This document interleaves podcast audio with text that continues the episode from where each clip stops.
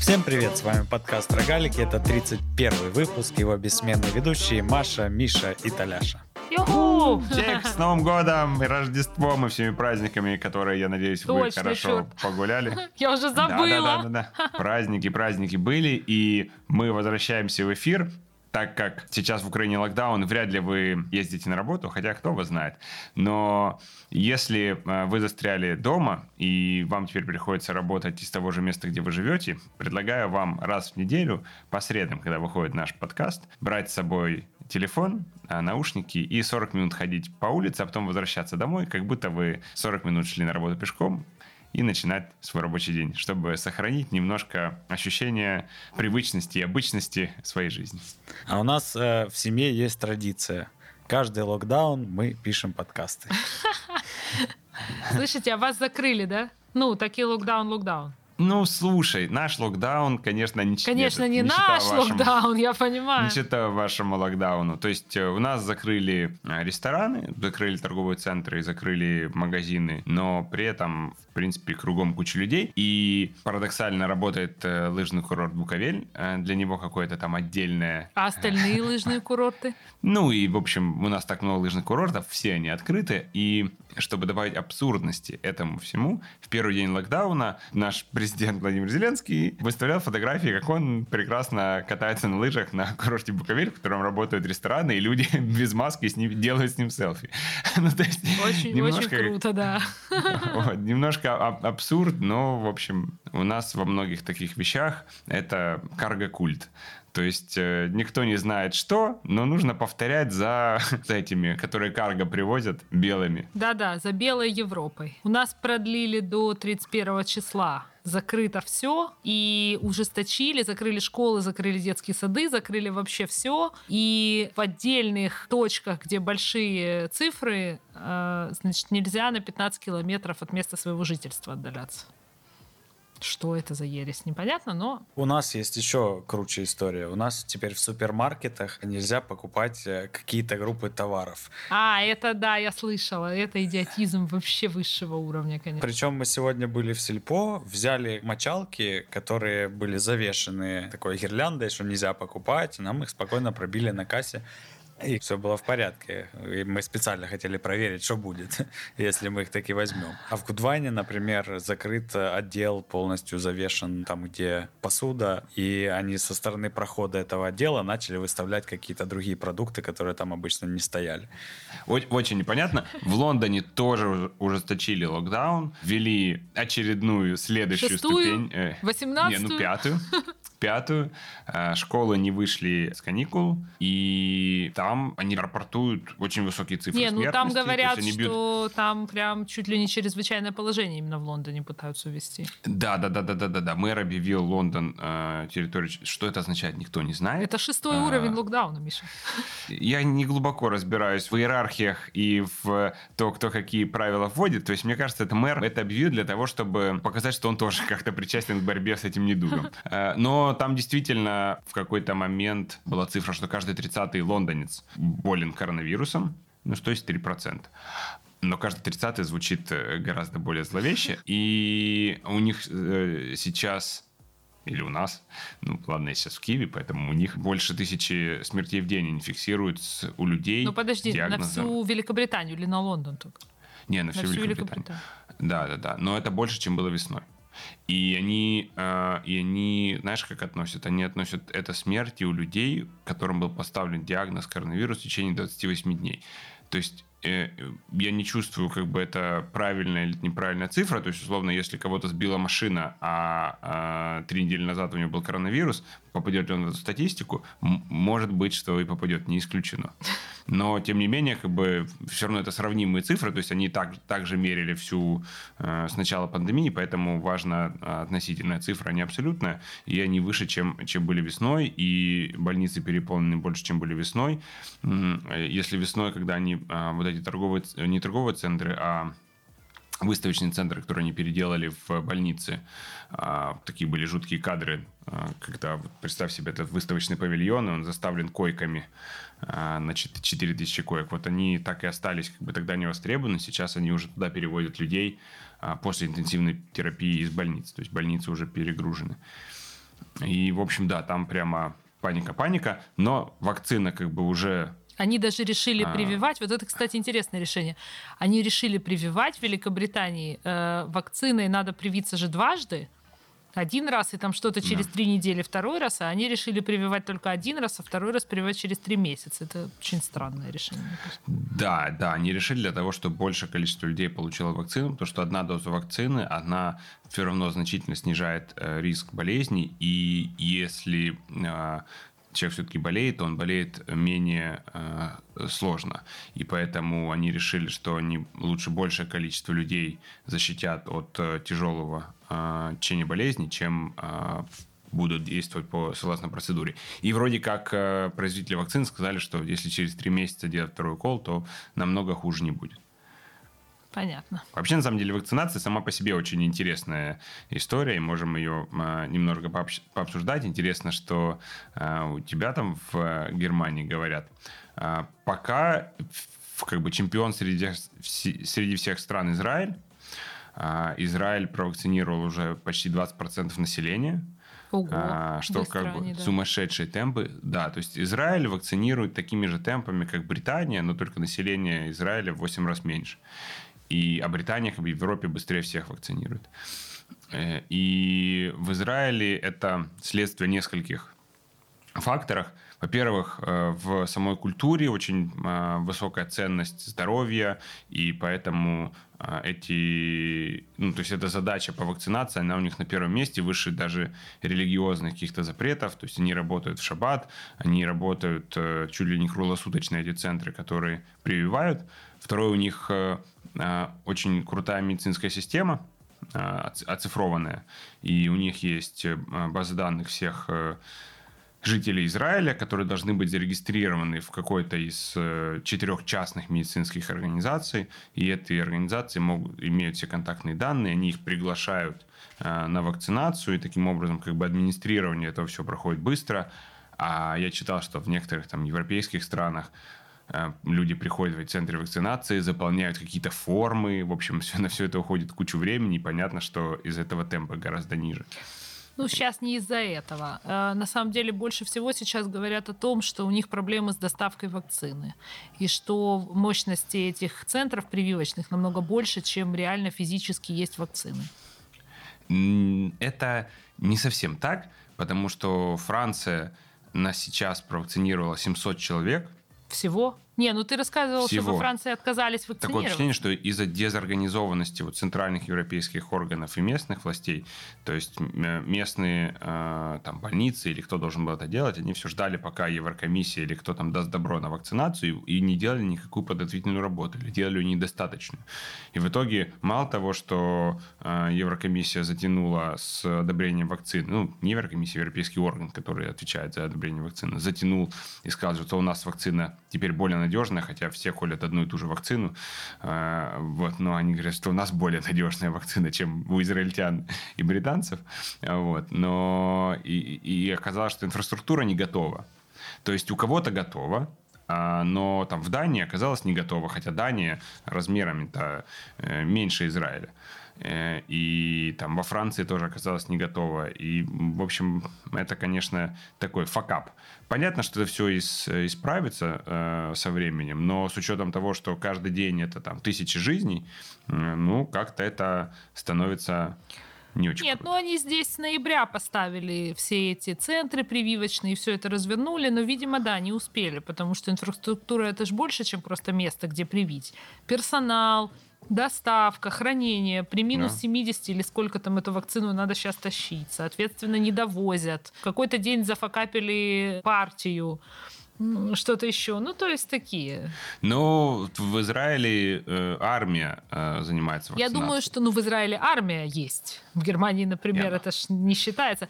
Но я думаю, что э, на весну придется здесь основной э, такой... Э, ударный темп как бы по вакцинации. Я думаю, что пока они здесь прочухаются, все это к весне будет уже, приобретет какие-то формы. Потому что они сейчас прививают-то в основном все равно дома престарелых и, и даже не тех людей, которые за восемьдесят живут у себя на квартирах, а дома престарелых да, да. и э, обслуживающий персонал в этих заведениях.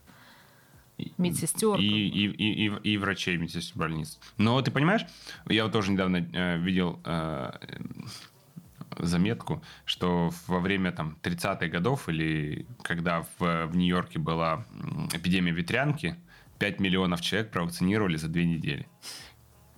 Понимаешь? Без никаких цифровых технологий, без ничего. Понимаешь? пять миллионов провакцинировали за, за, за две недели. В Британии сейчас вышла на темпы там, сто пятьдесят по-моему, тысяч в день. И даже если будут постоянные поставки вакцины, то для того, чтобы провакцинировать все население, это уйдет там, года полтора. Ну, то есть... Э... Фу, как занудно, да?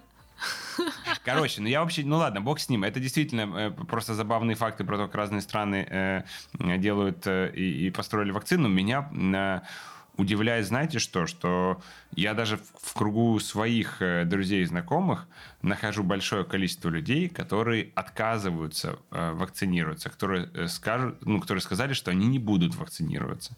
Или, по крайней мере, там есть те, которые агрессивно не будут вакцинироваться, а есть те, которые сказали, ну, мы посмотрим, э, может быть, через год.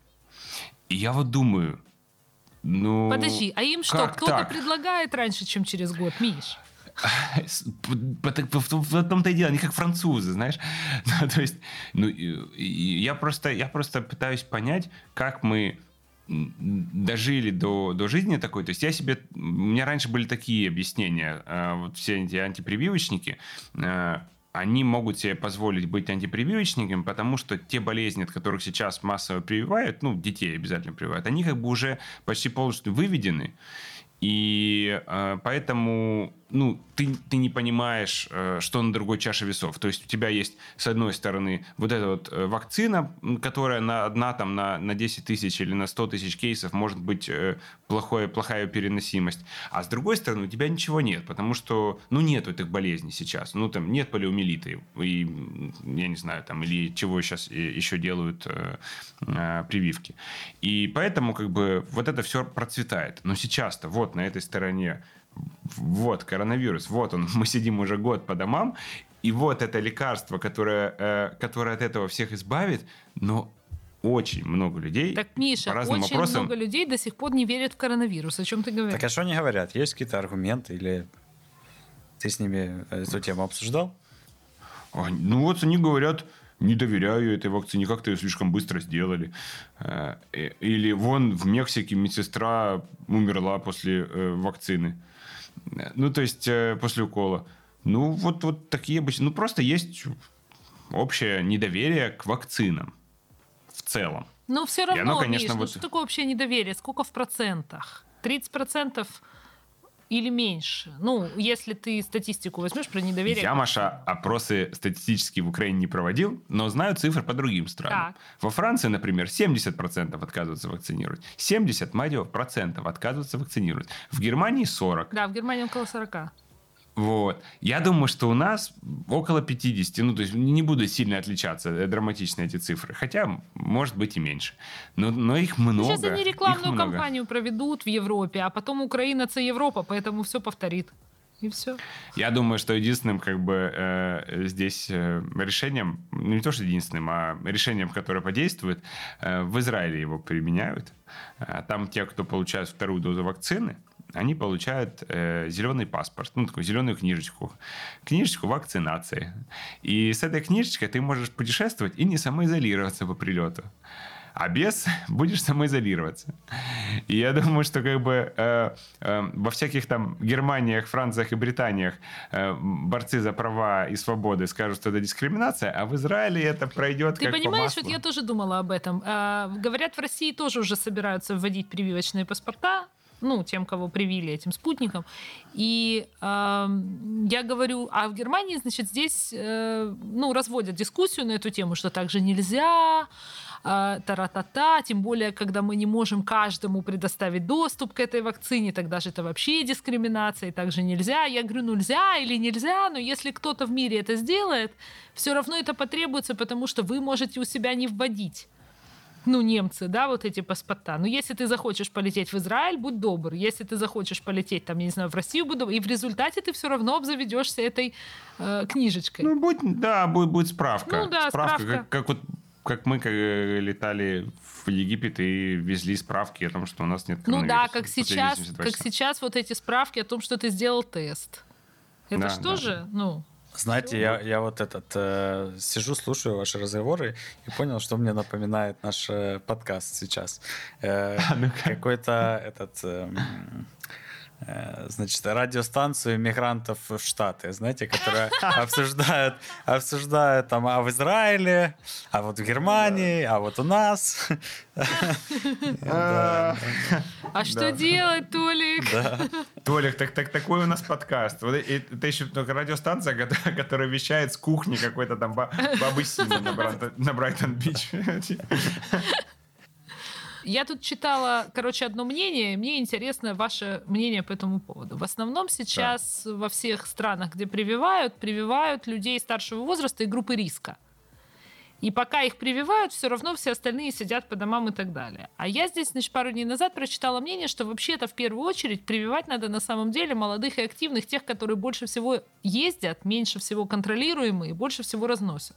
Так э, они что и не ездят э, только потому, чтобы защитить тех, кто в возрасте или э, кто подвержен рискам. И поэтому какая разница? Их можно было и не перевивать, и не закрывать тогда. Ну как не ездят? Бы... Но все равно есть какая-то группа менее всего контролируемых людей. Молодежь, которая все равно тусуется. Смотри, если бы... Не вопрос защитить их. Правильно? Это не вопрос защитить вопрос их. Вопрос остановить распространение такое быстрое. Старики все равно по домам сидят. А люди все равно в офисы ходят, ну, например. Просто с такой логикой можно было не вводить карантин, а просто сказать старикам сидеть дома. Ну, не сработало же в Англии. Вот, не сработало, нигде не сработало. Короче, что ты нас пытаешься вывести на какой-то геноцид стариков? Нет, это чисто гипотетическое мнение. Я на самом деле не знаю, будет ли в этой ситуации геноцид стариков или нет. Ну, смотри, я знаю, что когда... О, какой у нас прям этот... Вирус-инфо. Да-да-да. Смотри, Толик, мы уже даже Толика интерес теряем. Но я быстро сейчас это закончу свою мысль и попробуем поговорить на то, что Толику интересно. Летом, когда послабили карантин и все нач... и поехали в отпуска, молодые, веселые, в Испанию, потом вернулись в Британию, пошел всплеск заболеваемости, и он был действительно среди молодых, и поэтому первый месяц этого всплеска не было вообще роста э, госпитализации и роста смертей. А потом оно все равно э, перекинулось на тех людей, которые от этого страдают. И в итоге маемо шумаемо. И поэтому, как бы, так как вся цель э, вот этого всего упражнения с локдауном, борьбы с вирусом, уменьшить количество смертей, они сделали разные модели, и, в общем, модели показывают, что нужно вакцинировать тех, кто в зоне риска. Я бы, этот, отвечая, Маша, на твой вопрос, я бы взял э, данные мобильного оператора, который, у которого идентифицированы пользователи, посмотрел их географию и передвижение, и сделал бы аналитику ага. по этим данным, и принял бы решение. И как... Я не буду вдаваться в подробности, потому что действительно у нас уже коронавирус-инфо длится двадцать минут. Толик, да. Расскажи лучше про свои музыкальные эксперименты. Можешь нам сыграть на своей новой гитаре что-нибудь? Будет музыкальная пауза у нас в подкасте. Обойдемся без музыкальной паузы. Расскажу лучше. Мне Миша подарил на Новый год новую гитару. У-у-у. Это карбоновая гитара, акустическая, со встроенными эффектами. Э, обычно для того, чтобы как бы, на гитаре появились эффекты, для нее покупают дополнительные примочки, подключают это все к гитаре, гитару подключают в колонки, и тогда у тебя получается через колонки эффект. А тут как бы гитара сама по себе, никуда ее включать не надо, ты на ней нажимаешь кнопочку, и у тебя появляются эффекты. А прямо что такое эффекты? Из нее. Ну, например, тыц-тыц-тыц? Три эффекта. Значит, это дилей, это когда повторяется то, что ты сыграл через какое-то там полсекунды. Это хорус, ну, эхо такое, и ревер. Реверберация звука. Вибра- вибрация. Круто. Да, Миша изобразил. Да, и это все без проводов. Соответственно, оно некоторые вызывает удивление и восторг, потому что ты вроде просто берешь обычную акустическую гитару, играешь аккорд, а он звучит как, как непросто. Круто. Вот. Где новые записи? Я все хочу... Вот, я все хочу это увидеть хоть раз. А только наслышан о возможностях этой гитары. Да, ну я как бы осваиваю, хочется показать класс. Вот, еще я поставил на iPad Simply Guitar приложение и как бы учу теперь, как играть соло. Тоже я только аккорды играл, а теперь я учу. А бы, там аккорды тоже учат на твоем рифы. Simply Guitar? Да, или? Да, конечно. Да? Mm-hmm. Надо мне тоже этим заняться. Делать все на них. Класс, займись. Класс. А мне тоже подарили музыкальный инструмент на Новый год. Мне Даша подарила укулеле. Укулеле, класс. И она теперь как бы сильно жалеет об этом подарке, потому что я разучиваю песни. И, в общем-то, это не очень похоже на музыку. Но я уже выучил пять аккордов, или даже шесть. Я еще не могу их быстро переключать между собой, но мне кажется, что их уже достаточно, чтобы сыграть пятьдесят процентов всех песен, которые я знаю. Ну, видишь, ни барабаны, ни скрипочку. И то хорошо. Вот ты все время предлагаешь музыкальную паузу в подкасте, а я тебе предлагаю сделать музыкальное интро на твоем YouTube-канале. И вот это... Вот это будет. Это же Толик только может. Я сегодня разучивал вступление к песне Доктора Дре «Still D R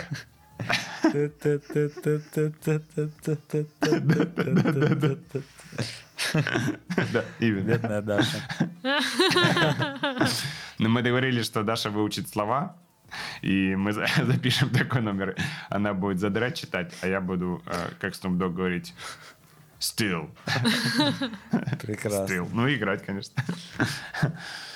Ну что, наша кухня с Брайтон-Бич переключается на американские новости. Тоже с Брайтон-Бич далеко не ушла, я так понимаю, наша кухня. Просто теперь мы будем говорить о тамошнем селе. Да, да. Значит, как вы, наверное, наслышаны, Facebook и Twitter забанили аккаунты Трампа после того, как случились вот эти беспорядки в Белом доме, не, в Конгрессе, в Конгрессе. Как бы, с одной стороны, Трамп разжигал всю эту историю и провоцировал людей выходить на митинги, которые перерастали в агрессию. С другой стороны, это как бы цензура откровенная. И тут как бы хочется это пообсуждать, понять, что вы об этом думаете. Мне, например, сложно представить, что такая ситуация случилась бы где-то не в Америке. Ну, потому что это все-таки американские компании, им просто не все равно на то, что происходит в Америке. И они себе приняли такое решение и заблочили его. Если бы это происходило у нас, никто бы, наверное, не заблочил никого. Ну, потому что... Да, конечно. Сейчас э, Янукович где-то в Ростове сидит и говорит, а чё мне так не помогли? Там, могли Поросюка заблочить. Ну, типа, а чё Поросюка не заблочили? Вот. Конечно. Это, это, это действительно как бы не то, что немного, много двойные стандарты. И просто в Америке Facebook и Twitter и там, YouTube, они являются субъектами политической жизни. То есть, это их политическая ставка на, на то, что демократы победили. И, в общем-то, они это всегда их поддерживали. В силу того, что... Я даже не знаю, как, вам, как это сказать. Ну, в общем, и Facebook, и Twitter, и Google, они всегда были сторонники демократической партии, и как и их, все их сотрудники и основатели, потому что они, условно говоря, в Калифорнии, которая мекка демократов. И, в общем, конечно, они только ждали такой повод, чтобы расправиться с Трампом. Не могу сказать, что он меня вызывает сильные симпатии, но, конечно, это Януковичу обидно. Не, ну подожди, ну а вы этих чертей видели, которые туда вломились? Мне, например, вот это самое, как бы, прикольное в этой ситуации. Там такие черти. Это ж тетушки, это ж тетушки. Это ж тетушки, тетушки американские. Ну, тетушки, ну хоть бы тетушек, если бы так одели, так, может, хоть веселее бы было. Не, ну да, чувак вот этот с рогами, он же прямо на постер. Ну, вот классный, а не Нет, классный. Трэш, видишь, конечно, как. Нет, это некрасиво выглядит все достаточно. Так, а вот эту социальную сеть, которую э, помножили на ноль, э, в которую Трамп перешел, Парлер или Парлер, как-то, э, значит, какая-то социальная сеть, которая, э, у которой был э, месседж, что мол, мы э, не администрируем контент. И кто-то из, э, из сторонников Трампа, из его окружения сказал, все, переходим туда. Вот, это приложение стало номер один в, в App Store и в Google Play Market, и его удалили из App Store и из Google Play Market. Кто? Google и, и а, Apple. да? То есть они там все заодно. Да как они могли? А видели м, иконку, которую э, администрация Трампа поставила? Э, там такой твиттер, как бы, как птичка, как твиттер, красная, угу. и с серпом и молотом. Угу. И, и была, был комментарий в Фейсбуке, я читала, что непонятно, это намек на Советский Союз или на Китай, потому что угу. вот это вот красный серп и молот частично похоже на китайский, а частично на Советский Союз. И было вот так приведено угу. эти две, что, ну, мол, типа... Мне в этой ситуации больше всего понравился Pornhub. Они, как всегда, отличились. Они написали, мы э, тоже забанили аккаунт Дональда Трампа.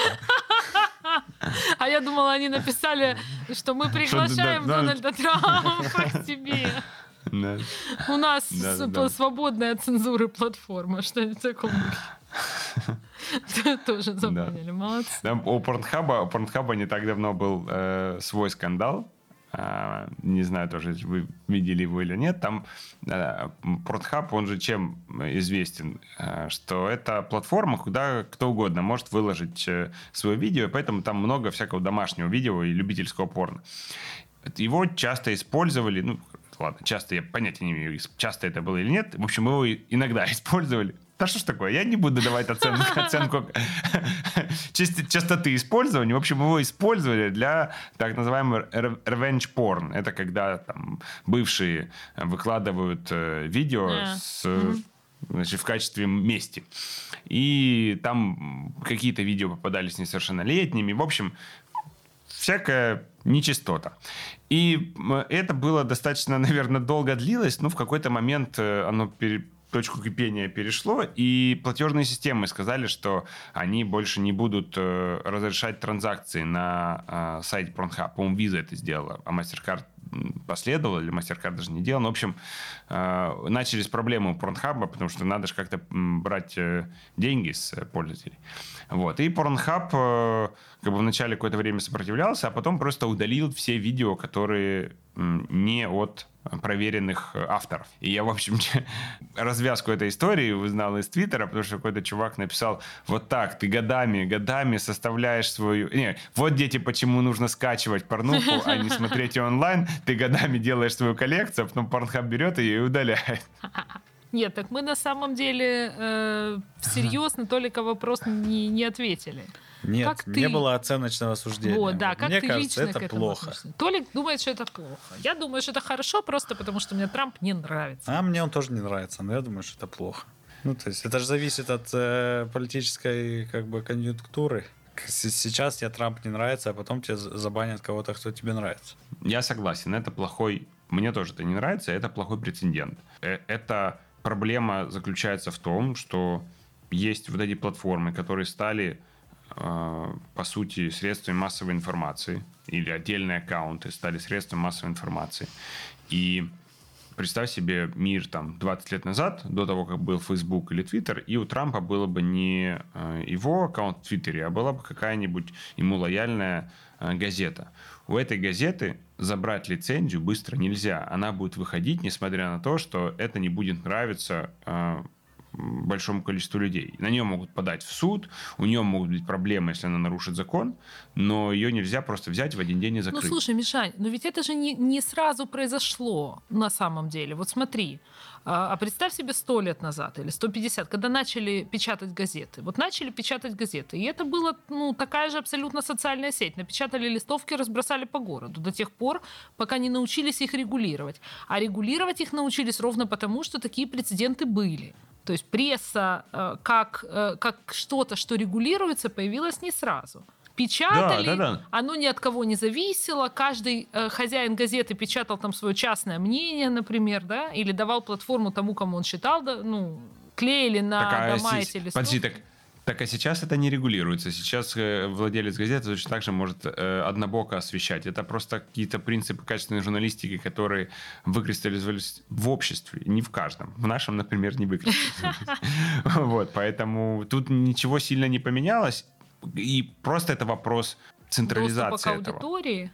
То есть получается, что сейчас в руках условно пяти человек, си и о этих компаний, находится вопрос свободы слова. И они на самом деле над государством. Хорошо, они, находясь в, в Америке, они все-таки там осторожнее себя ведут, они понимают политическую конъюнктуру, они это делают как бы э, осознанно и понимая, на что они идут. Представь себе, завтра они это начнут делать в стране, в, ну, в которой они не живут. И завтра они начнут удалять аккаунты каких-нибудь политиков в Италии э, или там, не знаю, в Казахстане. Ну, подожди, Миш, ну да, но тогда очень быстро закончится эра э, этих социальных сетей как носителя политического месседжа. То есть два раза, три раза они это сделали, и политики больше сами туда не пойдут и будут транслировать свое мнение через э, другие каналы. Вот и все. Ну... И останется Facebook ровно для того, для чего он был придуман, для фотографий с котиком. Понимаешь, новый канал так быстро не появится, и потом он же все равно будет кем-то контролироваться. Окей, перейдут в Telegram.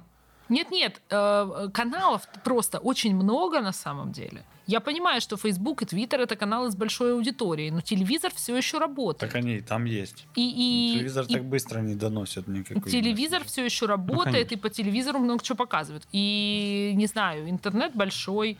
И да, просто Смотри. социальные сети — разносчики информации. Ну, конечно, интернет большой, но с социальными сетями очень тяжело конкурировать, особенно если твоя задача э, быстро мобилизировать много людей. То есть, условно, никакие революции последних десяти лет, они не обошлись без социальных сетей. Ну да, или мессенджеров. Потому что, условно, Майдан же начинался с поста Наема. И, в общем... непонятно, если бы не было э, Фейсбука и его возможности вирусить какой-то контент, мог бы он собраться тогда или нет. Но я, правда, так скажу, я очень сильно сомневаюсь, что когда-нибудь такое они сделают для других аккаунтов. Я думаю, что этот прецедент заставит э, еще раз... американские, это действительно исключительно американская история, заставит еще раз э, ну, регулировать их работу, американское законодательство.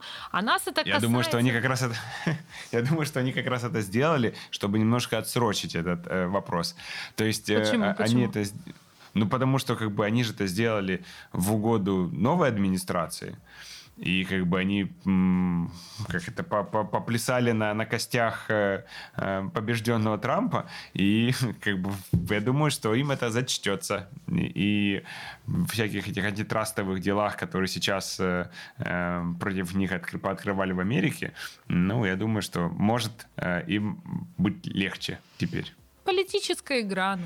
Слушайте, я прямо, если честно, переживаю о, о, о нашей передаче, какой она становится, какой, какой она становится политической. Давайте э, поговорим о чем-нибудь не политическом. Э, вы смотрели мультик «Душа»? Нет. Да. Кстати, интересно, можно ли его э, где-то посмотреть э, не в кинотеатре? Кинотеатр-то закрытый. Я... Это Pixar, наверное, на Disney+. А, да, на Disney+. Фан-факт про мультик «Душа». Уважаемые слушатели, если вы еще не смотрели мультик «Душа», и Маша, и я, очень рекомендую вам его посмотреть. Он действительно очень добрый, интересный, философский и необычный. А фан-факт, то, что главного героя там озвучивает Джимми Фокс, а второго главного героя Тина Фэй. Это такая актриса комедийная. В общем, если у вас есть возможность посмотреть на английском, смотрите на английском. А в чем тут фан-факт? Джимми Фокс. Фан. Вот объясни. Все говорят, я посмотрел мультик, все говорят, что он супер вдохновляющий, прямо хочется жить тебе после него. Ты почувствовал как бы это? Понимаешь, я вот не знаю, насколько можно описывать то, что я почувствовал, не заспойлив Маше фильм, а с другой стороны, это же как бы не триллер, где я сейчас скажу, что убийца садовник, и сразу его неинтересно смотреть. Но если честно, философия, которая, которую этот фильм передает про смысл жизни, она очень сильно резонирует с тем, к чему я сам пришел относительно недавно. И поэтому для меня он был скорее таким приятным. Знаешь, когда э, кто-то говорит те вещи, которые, с которыми ты согласен, у тебя э, внутри растекается теплое парное молоко. Ну, чтобы не заспойлерить а... фильм, можешь рассказать мне, э, в чем смысл жизни. Это очень интересно. Да я тебе могу заспойлерить фильм. Что такое? Ну, там так будет просто проще его объяснить. Ладно, Маша, но пожалей наших слушателей. Нет, ну пожалей слушателей, да, не надо спойлерить. Дорогие слушатели, внимание, это не учебная тревога. Если вы не смотрели мультик «Душа», сейчас могут быть спойлеры. Ну, хорошо, ладно, я постараюсь сделать так, что спойлеры были очень э, лайтовые. Да ну нет, ну мне интересно. Ну, я же что? Твою... Ну как? Нет, просто расскажи идею. Как ну, вот хорошо, идею. Хорошо. У Даши, моей жены, есть хорошее выражение, которое называется «Кто счастлив, тот и прав». И вот для меня смысл жизни – это в том, чтобы найти то состояние, которое приносит тебе счастье. И важно понять, что жизнь – это процесс. Если ты ждешь, что достижение какой-то цели тебе принесет счастье, а сам процесс достижения тебе не приносит счастье, а приносит муки, то ты неправильно живешь. Потому что когда ты эту цель достигнешь, ты поймешь, что счастья там нет. Тебе нужно найти вот то состояние свое, в котором ты будешь получать от процесса удовольствие. Вот, вот об этом. Мудрая у тебя жена. Очень. Понимаешь, Толик? Понимаю. Это понятно. С этим я согласен. И в процессе как бы просмотра тоже получал э, порцию своего теплого парного молока. Но ну, мне казалось, знаешь, после этих отзывов, что после просмотра я встану такой окрыленный, мне захочется там э, что-то, чем-то заниматься, что-то делать. Но как бы никакого эффекта эмоционального на меня он так глубоко не произвел. Слушай, ну может он производит впечатление на людей, которые так не думали, и для них это э, было каким-то толчком или открытием. Еще вдогонку, на самом деле, этой темы, хотя сейчас она совершенно покажется вам отстраненной, э, но тем, кто интересуется бизнесом и банкингом, э, будет интересно найти интервью Олега Тинькова телеканалу «Дождь» э, перед Новым годом. Э, там часовое интервью для тех... Э, слушатели, кто не знает, кто такой Олег Тиньков, и для Маши. Я знаю, это... кто такой Олег Тиньков. Окей. Okay. Uh, он дал большое интервью, первое после, после того, как он пережил как бы, борьбу с раком. У него был uh, рак крови, uh, ему делали пересадку костного мозга и химиотерапию. И, в общем, он очень... Последний год он uh, боролся с, с этой болезнью, и сейчас он вроде как... поборол ее, у него еще есть э, проблемы, которым нужно там, полгода э, лечиться, но похоже, что как бы рак он поборол. И, конечно, поразительное изменение в его так, мироощущении по его интервью, э, вот, которое он давал сейчас, и которое он давал там, два года назад. Э, если два года назад он кричал, что если револют сунется в Россию, мы ему надерем задницу, нечего тут э, ему делать, э, мы тут самые крутые. Вот. И сейчас на вопрос, там, каким вы хотите заниматься бизнесом, он говорит, каким бизнесом? У меня амбиций уже нет никаких. Э, мне это вообще не интересно, не важно. Ну вот есть у меня три миллиарда долларов. Ну, вот я лежал, э, когда мы делали химиотерапию, врач говорил, что у меня шансы пятьдесят на пятьдесят. Я думаю, ну какая разница, есть у меня эти три миллиарда или нет у меня этих трех миллиардов. Конечно, как бы это все очень сильно, это все очень сильно меняет. И в этой известной речи Джобса перед выпускниками Стэнфорда, когда он говорил о том, что вообще новость о приближении смерти очень сильно помогает понять, что важно, а что не важно. И если ты понимаешь, что каждый день может быть последним, то ты гораздо более внимательно относишься к тому, чем ты занимаешься, и нужным ли ты делом занимаешься, приносящим ли тебе радость. И если ты часто отвечаешь себе «нет», тогда нужно что-то, что-то менять в жизни. Вот, э, мне кажется, это тоже в пандан э, э, нашему обсуждению э, фильма «Душа». Интересно, надолго ли? Надолго ну да, ли но забывается, как, да, этот, да, да. как ну, у женщин. Ты знаешь, что иногда забывается, иногда родов. Нет. Но в целом, да. Мне ну, кажется, что... ты знаешь, ты знаешь, судя по тому, что, там, условно, он сейчас создает фонд, и он уже в этот фонд перевел...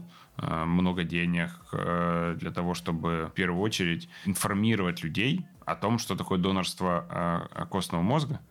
Потому что я тоже этого на самом деле не знал. Люди путают костный мозг и спинной мозг, а это разные как бы мозги. И донорство костного мозга – это просто переливание крови. Это не сложная и не тяжелая процедура для донора. Ну, относительно. Относительно спинного мозга. Потому что я себе представлял... Пункцию из позвоночника. Вот да. Пункцию из позвоночника иглой э, сантиметров тридцать, как в «Докторе Хаусе». А на самом деле все не так. И именно из-за того, что э, в России очень мало доноров костного мозга, очень много людей умирает гораздо больше, чем там, в три раза больше смертность, чем в Европе, и не потому, что им нет какой-то медицины, просто потому, что нет доноров. Среди детей цифра смертности от этого рака такая же, как в Европе, потому что там родители выступают донорами. А среди взрослых нет. Я уверен, что в Украине точно такая же проблема. И я в очередной раз задумался о том, вот куда мне нужно идти в Украине, если я хочу, чтобы в случае чего меня использовали как донора на, на все, что нужно. Я не знаю, куда идти и где это написать заявление. Можешь заявить в эфире нашего подкаста, мы предъявим это как... Я боюсь, что если я заявлю в, этот, в, в эфире подкаста, черные транспортологи меня найдут.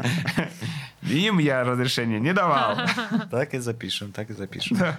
Ну что, друзья, спасибо, что послушали. Будьте счастливы, здоровы, занимайтесь э, правильными делами, которые вас вдохновляют и радуют каждый день.